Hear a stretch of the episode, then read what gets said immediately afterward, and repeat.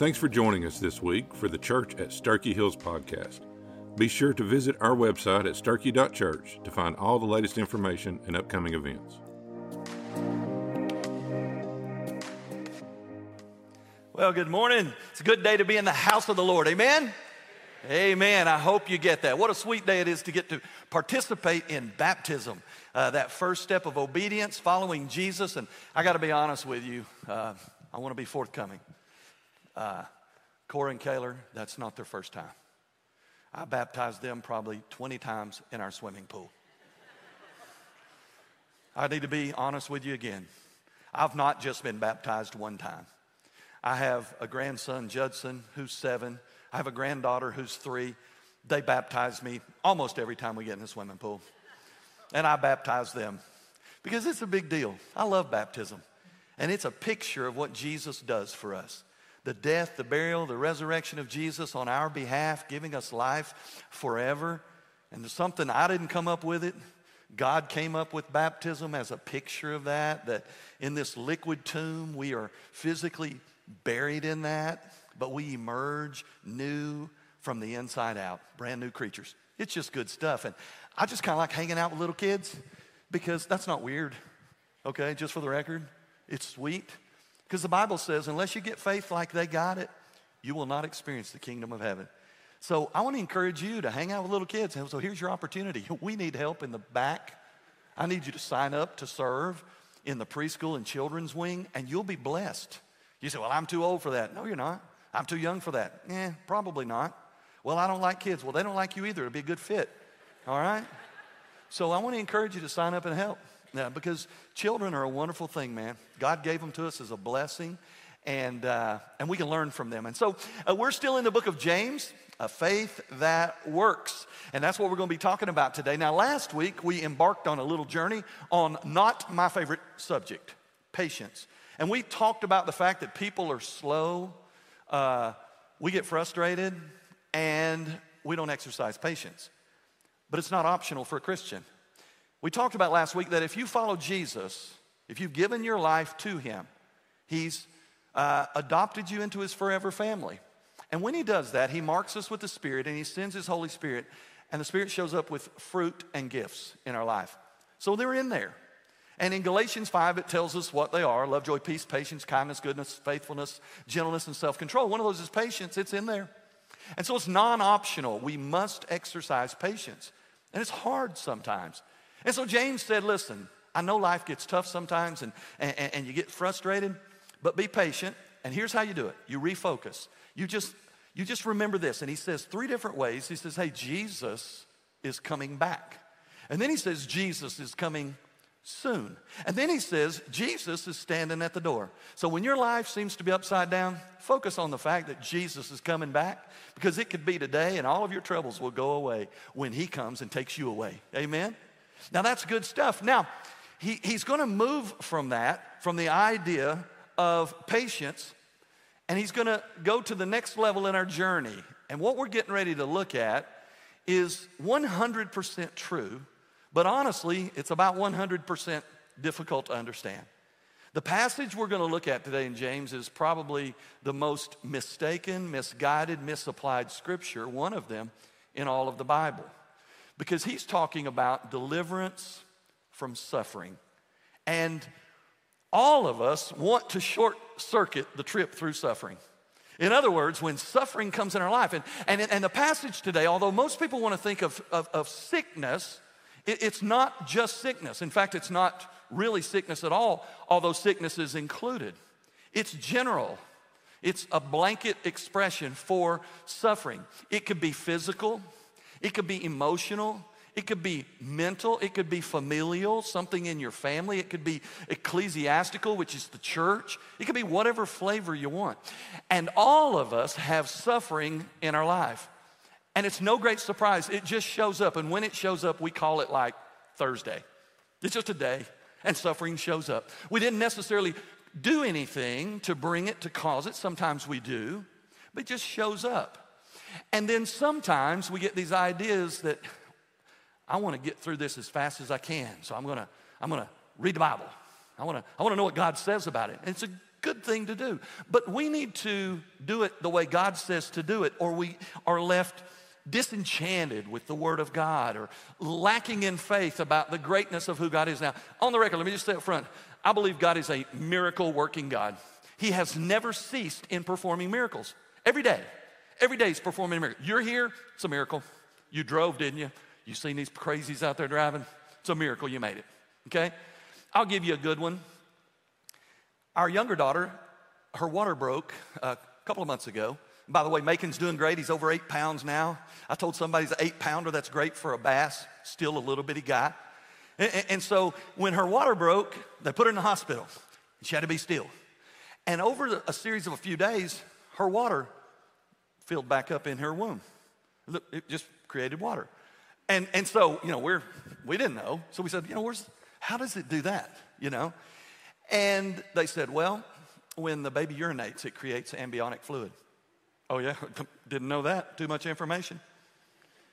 So, somewhere along the line, someone decided a mother drinks fluid, provides nutrients to the baby. If the water leaks out, when the baby urinates, it creates an amniotic fluid.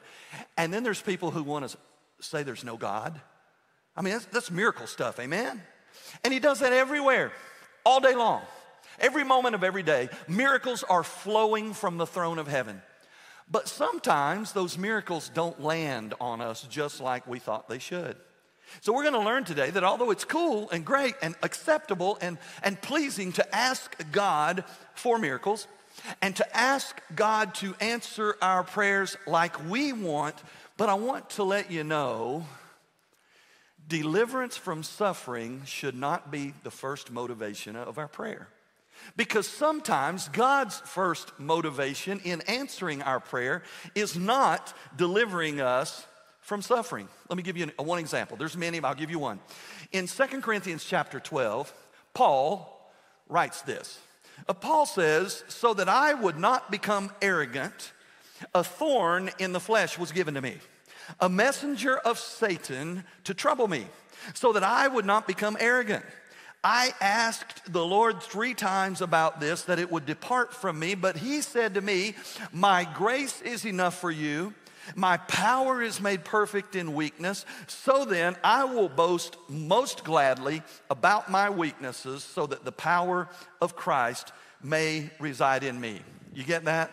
This is Paul, and he asked God to take away this thing, this suffering in his life, and God says, No, but I got grace.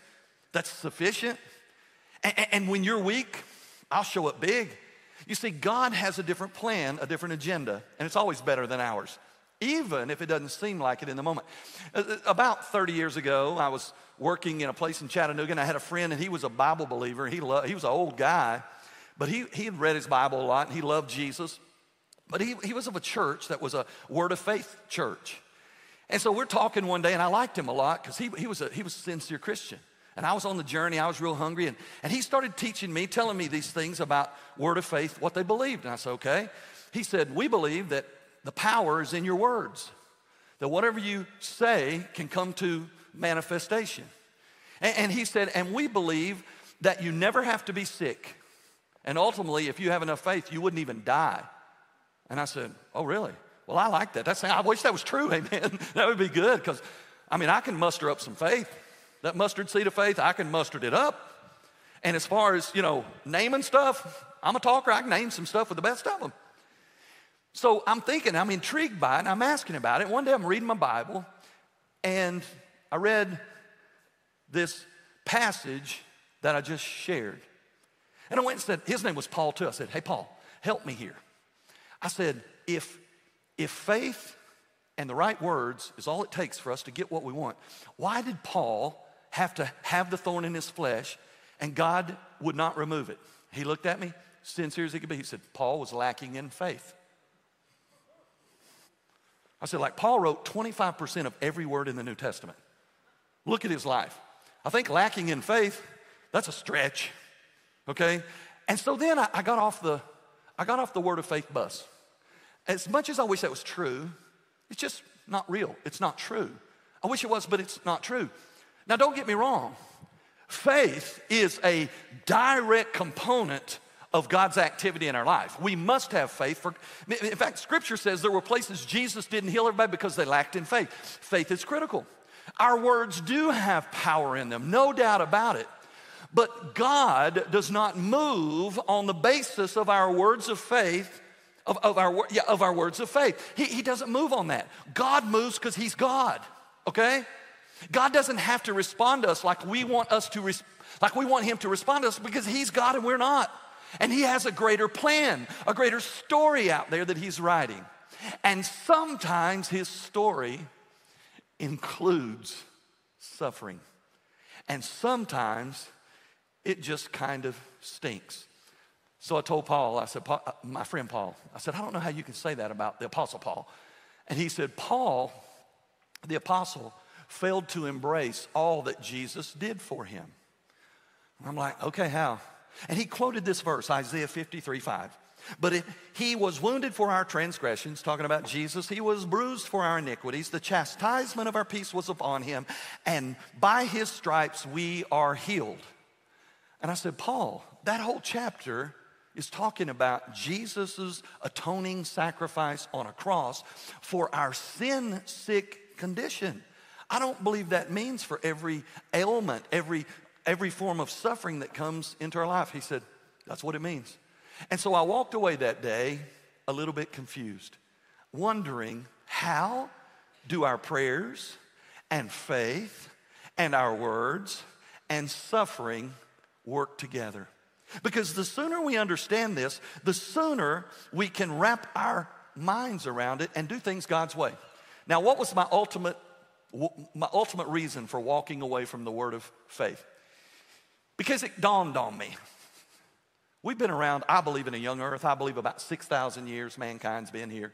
And we have that conversation the other day. It doesn't matter. That's been a lot of people, right?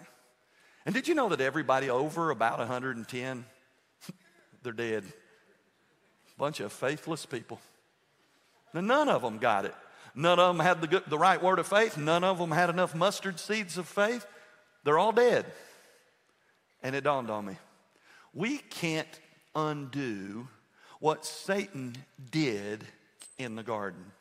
Jesus is the only one that can do that. And when Jesus decides to do something, look out. And I want you to know no matter what form, fashion, or flavor of suffering that you're walking in today, Jesus is your answer. Jesus is your healer. Jesus is the great physician, and sometimes his way of answering and healing your suffering situation doesn't look like you think it ought to look. Now, I can say that to you because listen to me. This is for me.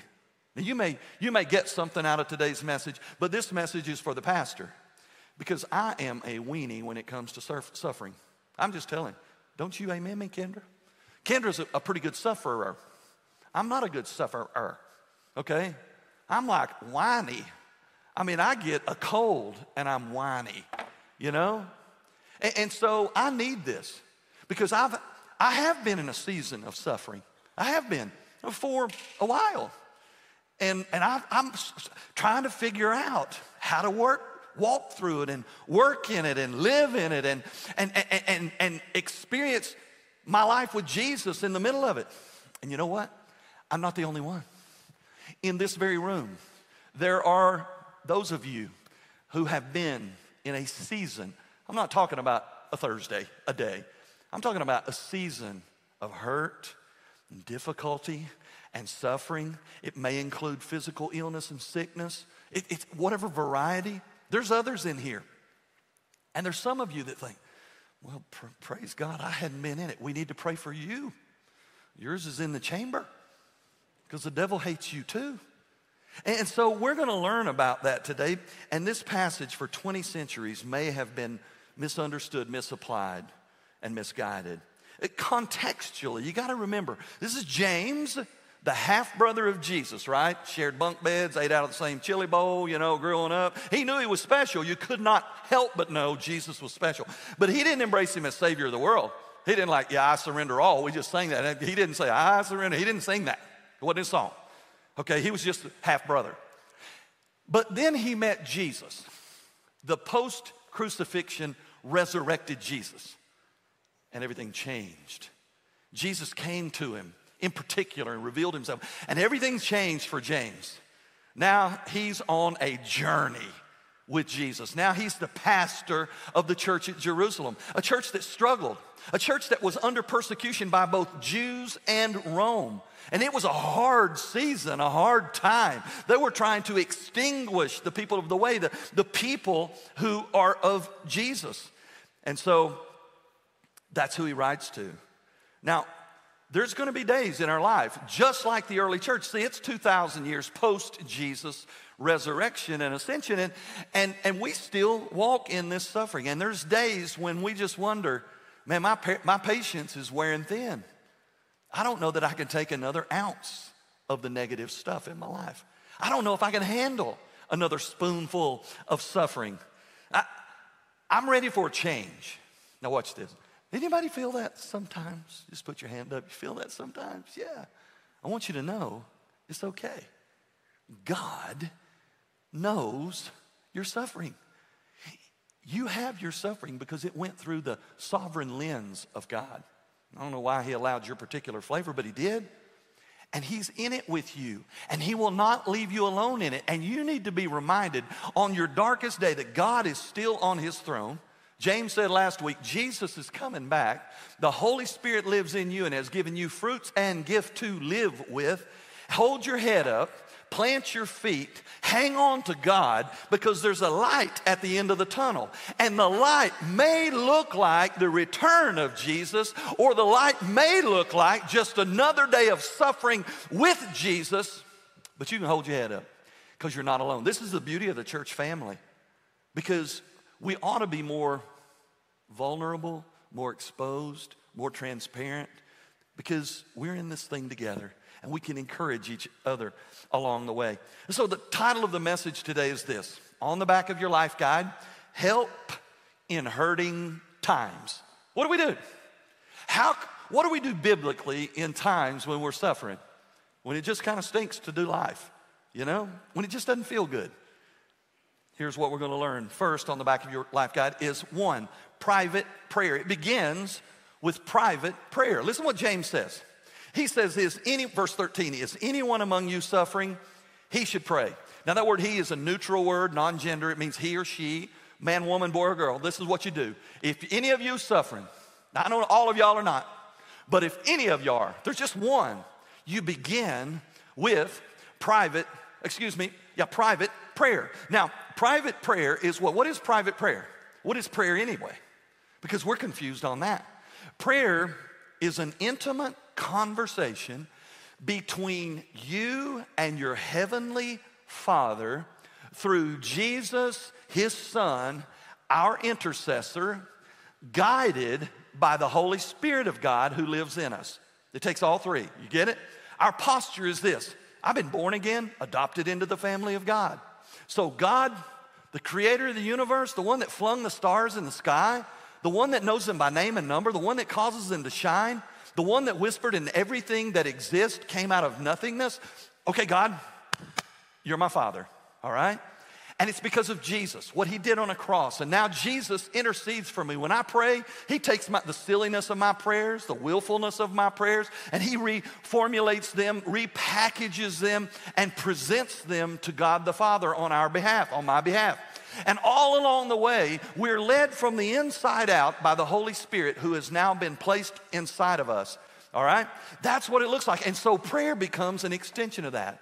Okay, this is my opportunity to talk to God. That's just cool. The fact that He would listen to us is amazing to me. And yet the Bible tells us plainly God's ears are tilted and attentive to the prayers of the righteous. Who is that? If you're a child of God, that's you. Righteous means rightness with God.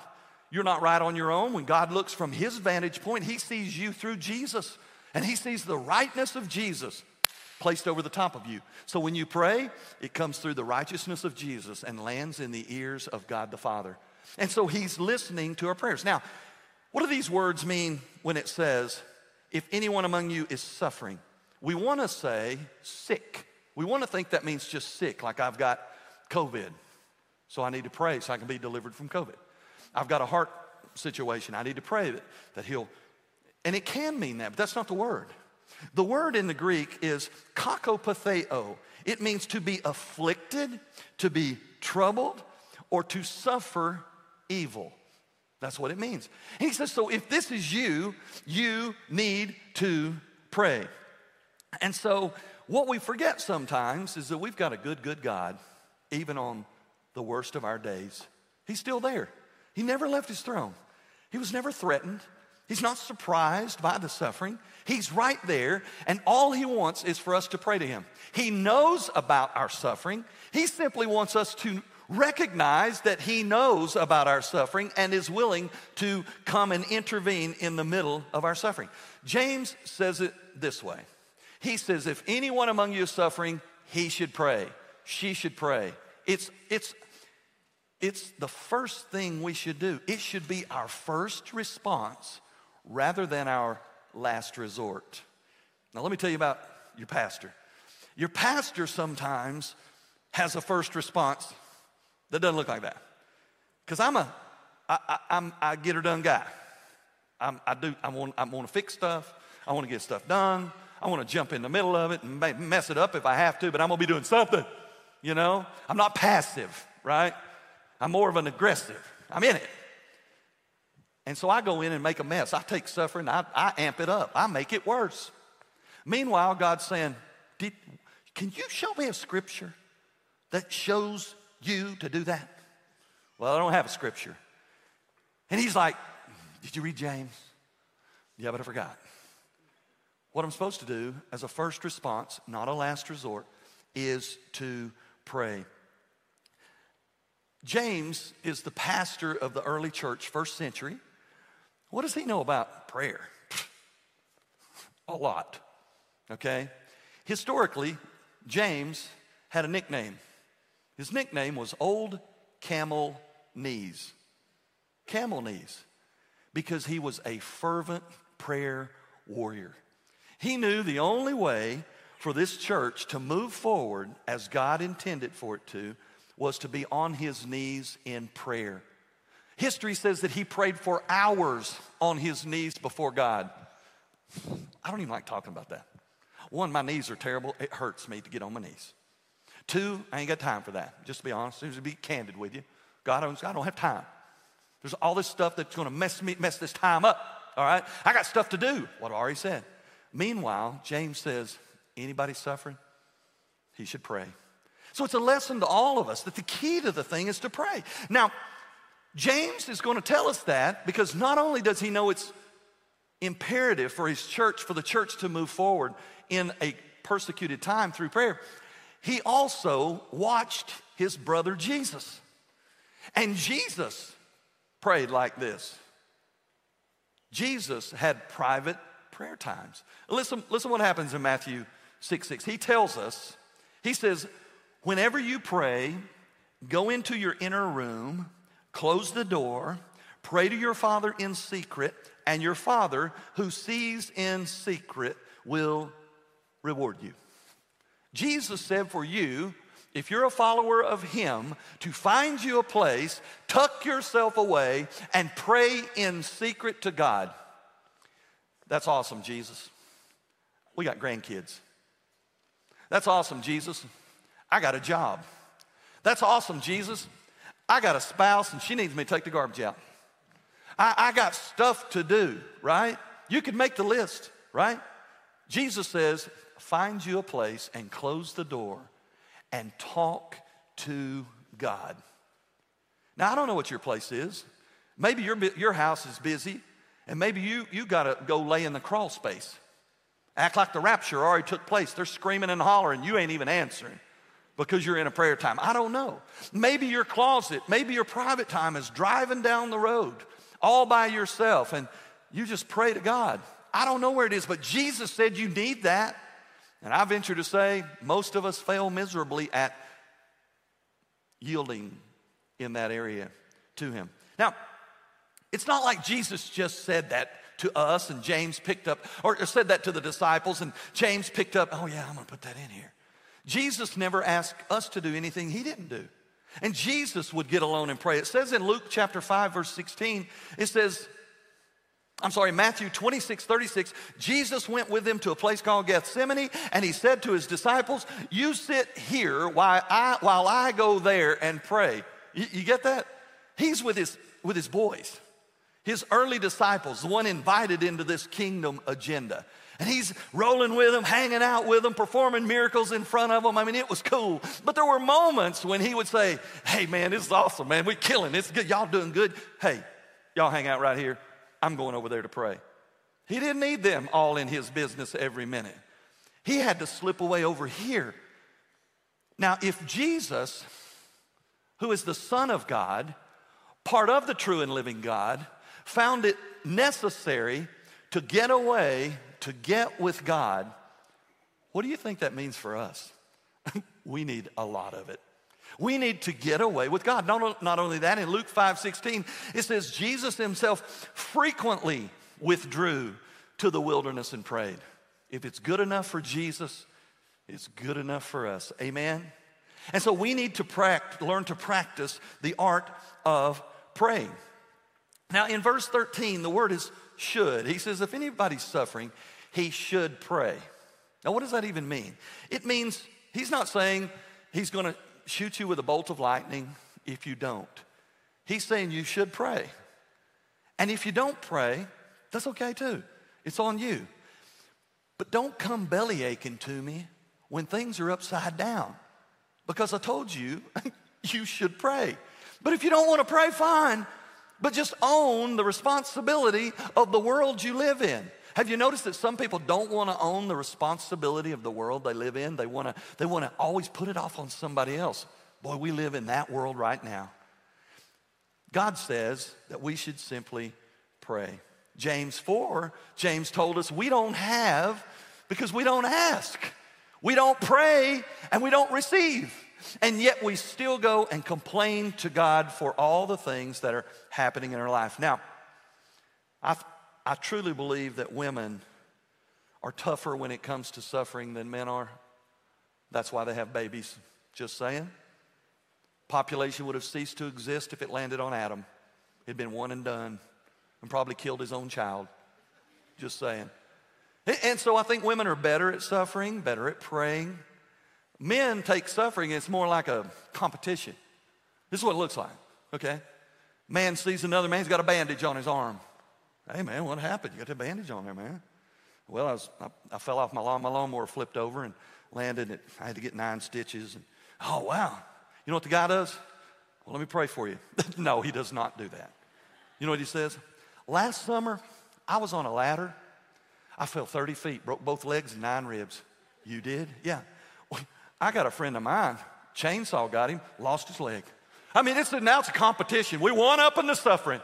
You think you got suffering? Let me tell you about this suffering. You, you know we do that. I know you do that. I've heard you. I've heard you. I've tried to one up. You can't do it. All right? Now, instead of a competition, what if every time we thought of the word suffering, what if every time we, we felt suffering in our life, we simply used that as a motivation to say, ah, oh, there's that suffering thing. What was James said? If any of us suffer, oh, oh yeah, we should pray and we simply pray. We simply turn it over to God. Stop our complaining and move it to prayer. Listen, Philippians 4 6, because this is what we do sometimes. We have a situation in our life we're suffering from. As I mentioned earlier, different forms, flavors, fashions, all of them different. But we have these things we're suffering from. And, and, and then we all of a sudden we have this revelation. Yeah, I really need to pray about it. Like it's, you know, it's like getting a root canal or something, you know. I guess I need to pray. And we pray and we turn it over to God. God, I, have tried to fix it. My bad. I did it again. I'm going to let you have it. I want you to take it. Lord, it's all yours. Just this is what I need. Please handle it. I'm getting ready to say amen, but I probably need to take a little bit of it with me. So we don't leave it, we leave part of it, but we hang on to like a remnant. We're carrying some of us with us. That's not what we're to do. That's not Bible. That's not Scripture. In fact, in Philippians 4 6, it says, Do not be anxious or to worry about anything. Okay? How? He said, Rather, instead, In every situation, through prayer and petition with thanksgiving, tell your request to God. It's not both and. I'm going to pray and let it go and walk away and carry it myself. That's not it. I am going to give it to God and let Him have the whole thing. And when I feel myself trying to pick it up and take care of it again, it's a good opportunity just to go back in to prayer and say, God, I'm trying to pick it up again. My bad. Please, I'm giving it to you again. And he says, and when we do give thanksgiving, now this isn't to say, well, God, you know, I've got a knee that needs to, I've got a knee that needs to be replaced, and uh, I'm having migraines every day, and I've got this mess in my family, and I got all of this stuff, and I just thank you for every bit of it, God. It feels good. That's not what he's saying. Where's the thanksgiving come from? Because we don't have to be anxious about it anymore. We don't have to worry about it anymore. We don't have to fix it anymore. We don't have to carry that burden anymore. We give it to God, walk away and say, Praise you, Jesus. Thank you for taking this off and out of my hands. I told Kendra and I were having a conversation. We, we, we have these things that kind of jump on us. And uh, one of the first, the first phrase in the morning is not, Hey, good morning, baby, I love you. Hers is not, Hey, you big hunk of man. She thinks it, but she doesn't say it. Here's what we say no lie, this is true. How'd you sleep? That's our line. That's our good morning world. How'd you sleep? And it's one of those things where if I say, if she says, I was terrible. I was up from 1 to 3 and got up again at 3:30. Now I'm in the crossroads because if I had a good night, I'm like, man, I slept like Rip Van Winkle, man. It's like I, had, like I had drugs in my system. I was in a coma. It was so good. Oh, now I'm, I'm rubbing it in, right? So even if I have a good night of sleep, I say, she said, mine was terrible. You know, how was yours? And I go, ah, it was okay. Okay? So when I were talking, I said, listen, I prayed. I said, God, I know you never sleep. So I'm going to give you all of my junk because there ain't no need both of us being awake. That's a good prayer. I'm going to let you have it all because no need in both of us worrying about it. No need in both of us looking around, wondering what we're supposed to do next. You've got this. I'm going to close my eyes. It's a good night's sleep. Sometimes it's hard to do. And, and so we have to practice private prayer. And we've heard these quotes like, when we feel most unable to pray, we should be most given to prayer. Or when it is hardest to pray, we should pray the hardest. Those are true. But in the moment of suffering, sometimes it's easier said than done. Now, watch this. So, James comes out of the chute here and he says, Is any of you suffering? He should pray. And we'll try that. Now, he's going to throw us a curveball. He's going to give us a helpful hint for finding help in hurting times.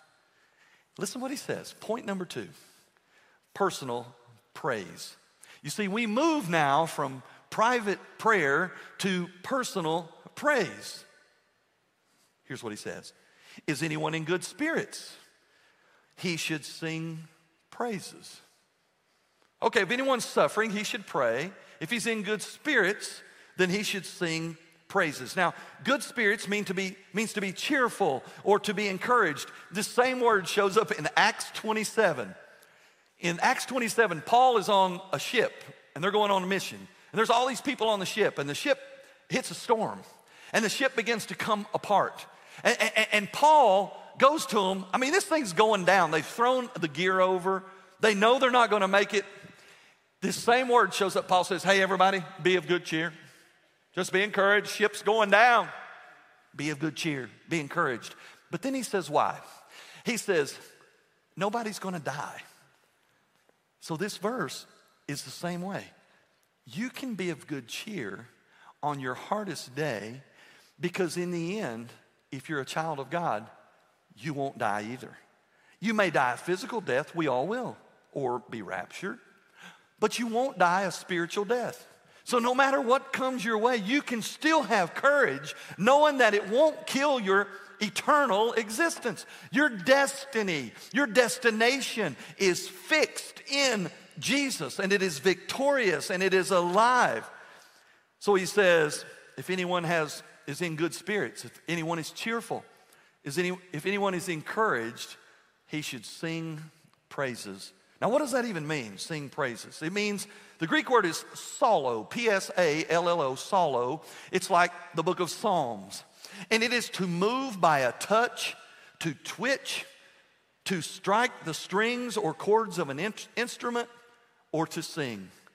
It means to make a noise based on an action or an input. It means to stir in your spirit, in your soul, a song, a chord, a noise that resonates praise to the God who has created you and chosen to save you. Now, again, it's a neutral pronoun, he or she. Says, when we're of good courage, when we're uh, cheerful, we should sing a song or play an instrument to make a joyful noise unto the Lord. Now, I said that women suffer better than men. I'm going to tell you something else I believe is true, and you may not believe it. I'd still be right, I think. I think women do better at this than men.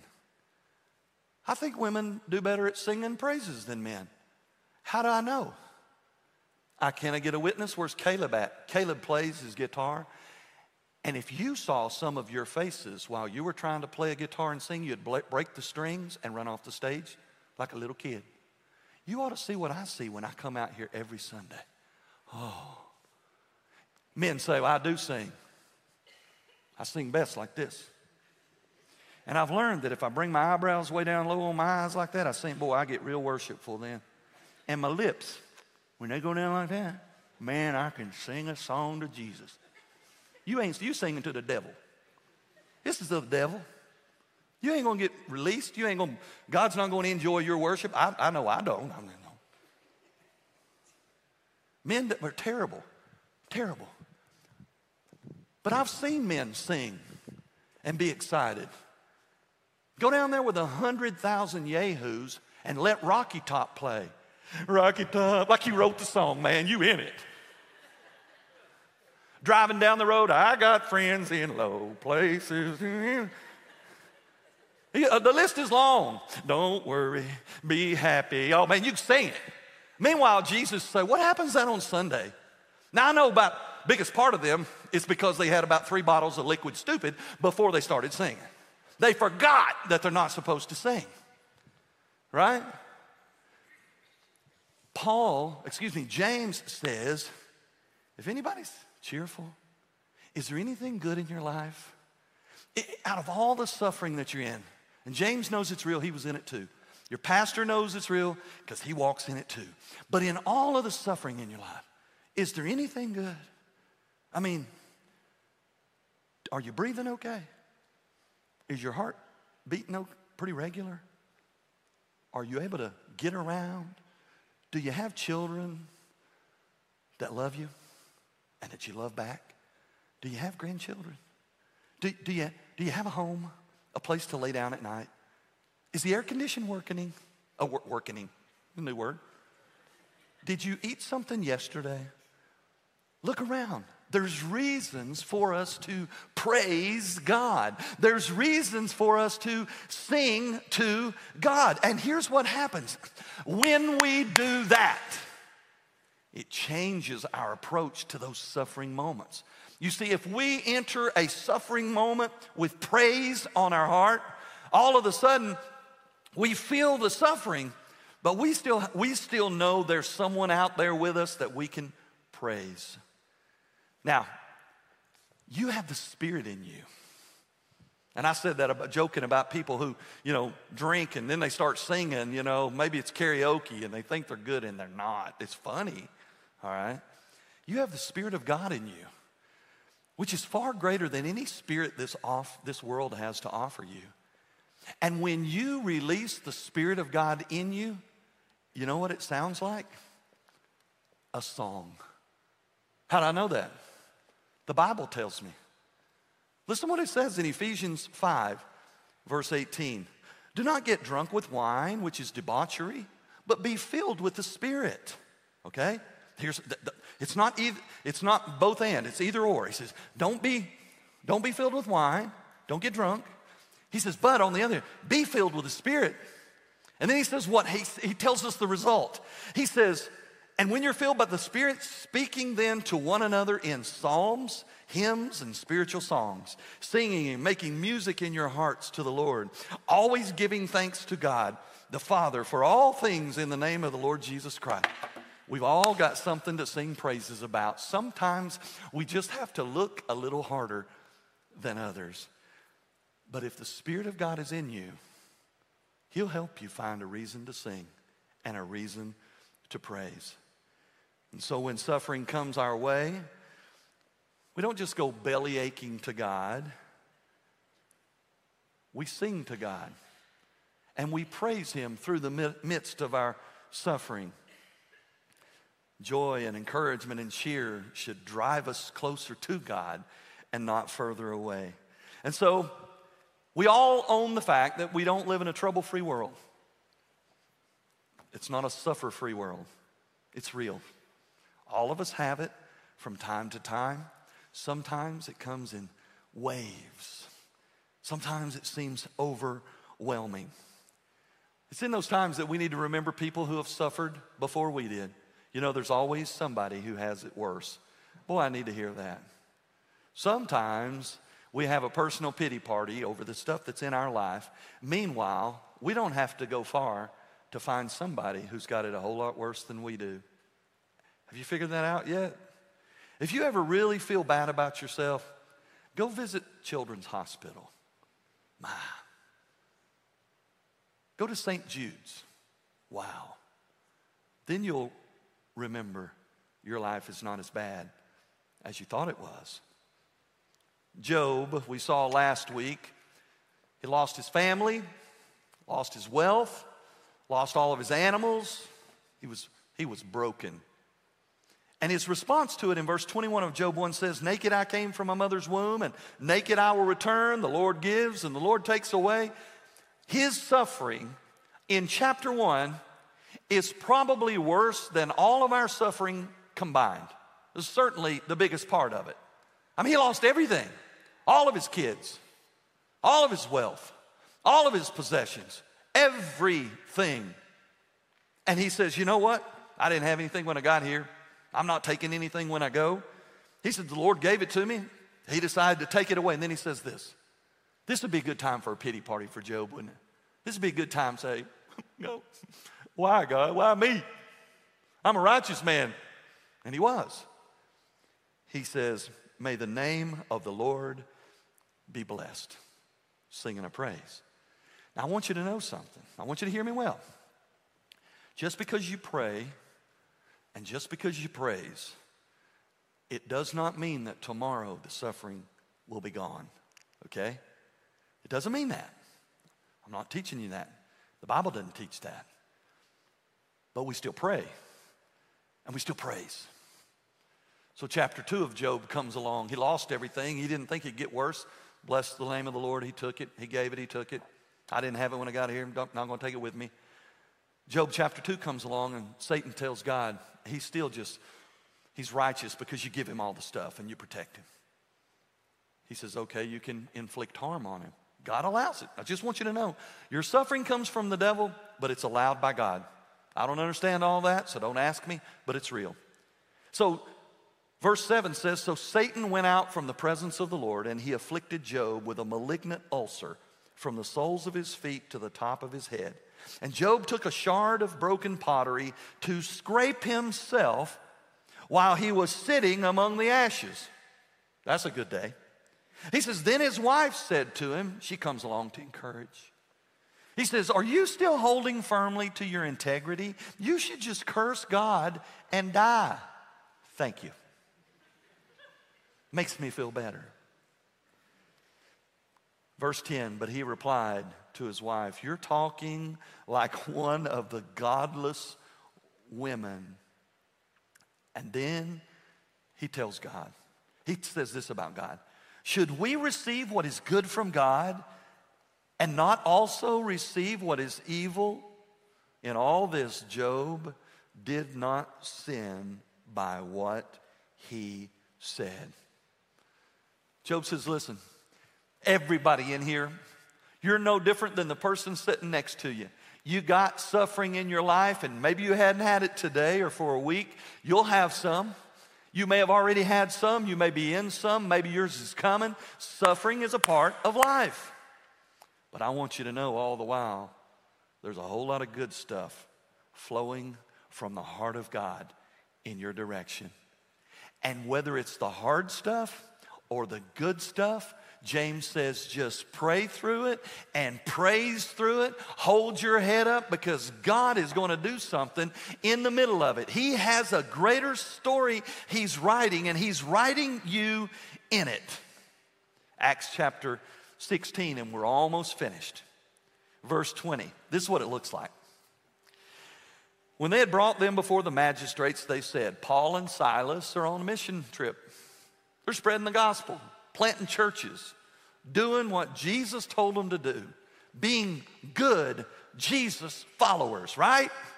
If you are a good Jesus follower, life ought to be pretty sweet all the time. That's not true. So they get arrested. These men are, they accuse them, these men are throwing our city into confusion. They're Jews and are advocating customs that are not lawful for us to accept or practice since we are Romans. The crowd then joined the attack against them, and the magistrates tore the clothes off of Paul and Silas and ordered them to be beaten with rods. After they had beaten them severely, they threw them into prison and commanded the jailer to guard them securely. Receiving such orders, he threw them in the inner cell and fastened their feet in the stocks. Okay, it's a, it's a good time to whine, right? It's a good time to bellyache to God, right? I mean, I'm preaching the gospel. I'm doing what Jesus told me to do. Now I'm arrested. They ripped my clothes off and shamed me in front of my peers. They beat me unmercifully. They put me in the prison and put shackles on my feet. This is what it looks like following Jesus. Be a good time for that. but watch this. Verse 25, none of that, they didn't say anything. Verse 25, so about midnight, Paul and Silas apparently had read James. Paul and Silas were praying and singing hymns to God. That's what it looks like. When all hell breaks loose in your life, when the devil has you in the crosshairs of his scope, when he has unleashed every demon flavor that he has in his artillery and it has your name on it, we pray and we sing. So, what happens when we get this right? What happens? Let's keep reading. He says, And the rest of the prisoners, they were listening. I want you to know Sometimes God uses your suffering as the greatest form of testimony to God's greatness to the people in your world. Sometimes when you're hurting, people see that and they watch how you respond to that hurt, and it becomes a testimony of how real God is in your life. That's hard truth, you know? And so they prayed and sang. They did it well. People are watching. Verse 26. I, I like this. Suddenly, a great earthquake occurred so that the foundations of the prisons were shaken. And immediately all the doors flew open and the bonds of all the prisoners came loose. And when the jailer woke and saw the doors of the prison standing open, he drew his sword and he was about to kill himself because he assumed the prisoners had escaped. Man, I like it. I like that. I wish I could tell you today. And I'm not saying it can't happen. I wish that, man, suffering comes. Oh, wow, I, I know what happens when this And Paul and Silas. Okay, I'm to pray and I'm to sing and I'm waiting for the earth to shake and I'm waiting for the doors to swing open and I'm waiting for the big miracle to happen. sometimes it doesn't happen that way. But I want you to know something. Listen, every time we do what God says to do, He says we should pray we should sing praises. When we are obedient to the Word of God, we may not feel the earth shake, we may not see prison doors fly open, but God is at work in the middle of it. You may not see it, but He's at work because He honors His Word. And when we do what He says, like He says to do it, He can't help but get in the middle of it. and He'll change things, He'll touch lives. So, how does this play out? Verse 28. So, Paul called out to the jailer who's about to kill himself. He says, Hey, don't harm yourself. We're all here. And calling for lights, the jailer rushed in and he fell down trembling at the feet of Paul and Silas. And then he brought them outside and he asked, Sirs, what must I do to be saved? How do I get what you've got? In the middle of your suffering, you're singing and praying, and earthquakes are happening, and doors are opening up. I want some of what you got. He replied, Believe in the Lord Jesus Christ, and you will be saved. You and your household. Then they spoke the word of the Lord to him along with all those who were in the house.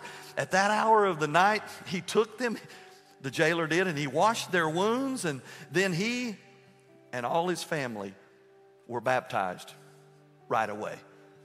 Well, hold the phone. This started with a beatdown, false allegations, imprisonment, and shackles. And it landed in a household where the whole bunch of them get saved and baptized. Isn't that beautiful? That's what happens. That's what, that's what God wants to do when we get this right. It says now at verse 35 at daybreak, the magistrates sent their police officers, say, sent their police officers saying, Release those men. The jailer reported the words to Paul saying, Hey, the magistrates have sent orders to release you, so that so come out now and go in peace. But Paul said to the police officers, No. They had us beaten in public without a trial. Even though we are Roman citizens, they threw us in the prison. And now they want to send us away secretly? Absolutely not. See, when we begin to praise and uh, to pray and praise in our suffering, we get a holy boldness. We, our spine stiffens up. We plant our feet in the face of the enemy and say, No, it doesn't play this way. No, no. No, no, we're not doing it that way. And so Paul made them come and escort him out. I want you to know, church, and I want me to know that suffering is real, but God is bigger. And we tie those two together through prayer and praise. And I finish with this amazing story about a song that you've probably, every person in here has heard. It is well. It is well with my soul. We've all heard the song. And maybe you've heard the story. The story of that song is amazing. There's a wealthy man in Chicago. This was in the 1800s. And he owned just a lot of real estate in Chicago. And his name is Horatio Spafford. And the fires of Chicago consumed the biggest part of his real estate, and much of his wealth was gone. And so, to ease the pain through it all, he wanted to take his family to Europe on a vacation. And so, they got tickets to board a ship, and on the day they were supposed to sail, Horatio Spafford couldn't load the boat. So, his wife and his four daughters got on the ship and they headed across the ocean. And Horatio took care of the business, and a few days went by, and there was a shipwreck. The ship that held his wife and his four daughters had collided with another ship, and it sank. And most of the people drowned in the ocean. And he didn't know what to think. And then he gets a telegram, and it said, Alive, all alone. His wife had survived, and all four of his children perished in that shipwreck.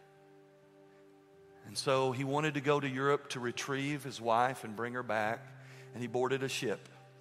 And they went across the ocean. And when the ship got to the place where the tragedy had happened, the captain went to Horatio and said, This is where your daughters drowned. And he went into his cabin and he wrote this little song. It says, When peace like a river attendeth my way, and when sorrows like sea billows roll. He says, Whatever my lot, thou hast taught me to say, It is well, it is well with my soul. Oh, that's a suffering moment like Job, you know? You lose your children, all of them, four of them at the one time.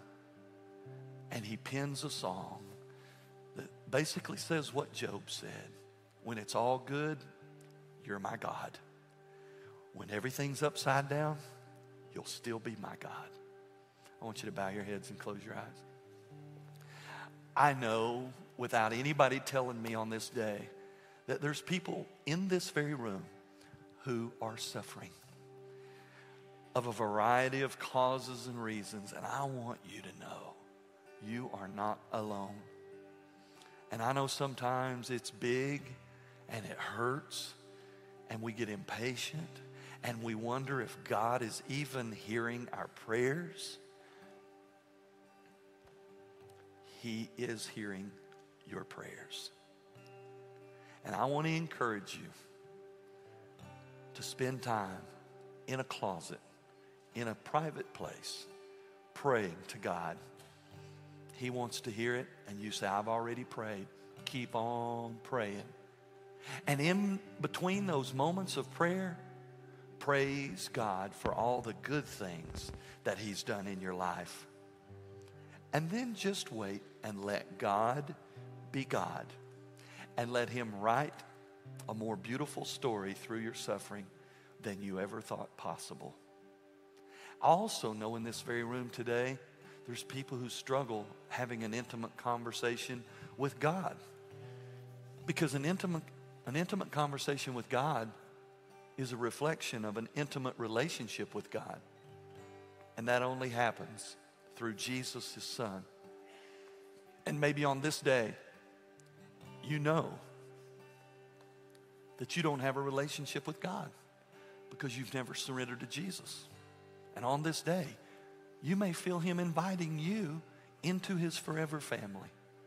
And maybe it's on this day that your prayer for this day is simply this God, I know I'm a sinner. I know I messed things up and I've tried to fix me and I can't. But in this moment, I feel you inviting me into your family. And I don't understand the depth of that, but I believe it. And so I repent of my sin. I change my mind about it. I receive Jesus' gift in my life. I want Jesus to save me and be my master from this day forward. And starting today, now that I'm in relationship with you, I want to start practicing prayer and praise because I got a lot to praise now because you've rescued me from me. Father, I thank you for this day. I thank you for this, this encouragement in times of suffering. Help us be people who are on our knees in prayer. Help us be people who raise our hands in praise because you are a good God, whether our day seems good or not. We give you praise for it in Jesus' name.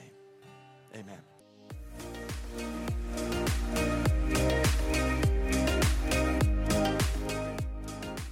We hope that God spoke to you through this message. If you enjoyed the message, be sure to subscribe to our weekly podcast and visit our website at sterchi.church to find all the latest information and upcoming events. Be sure to join us again next week. Until then, may God bless you.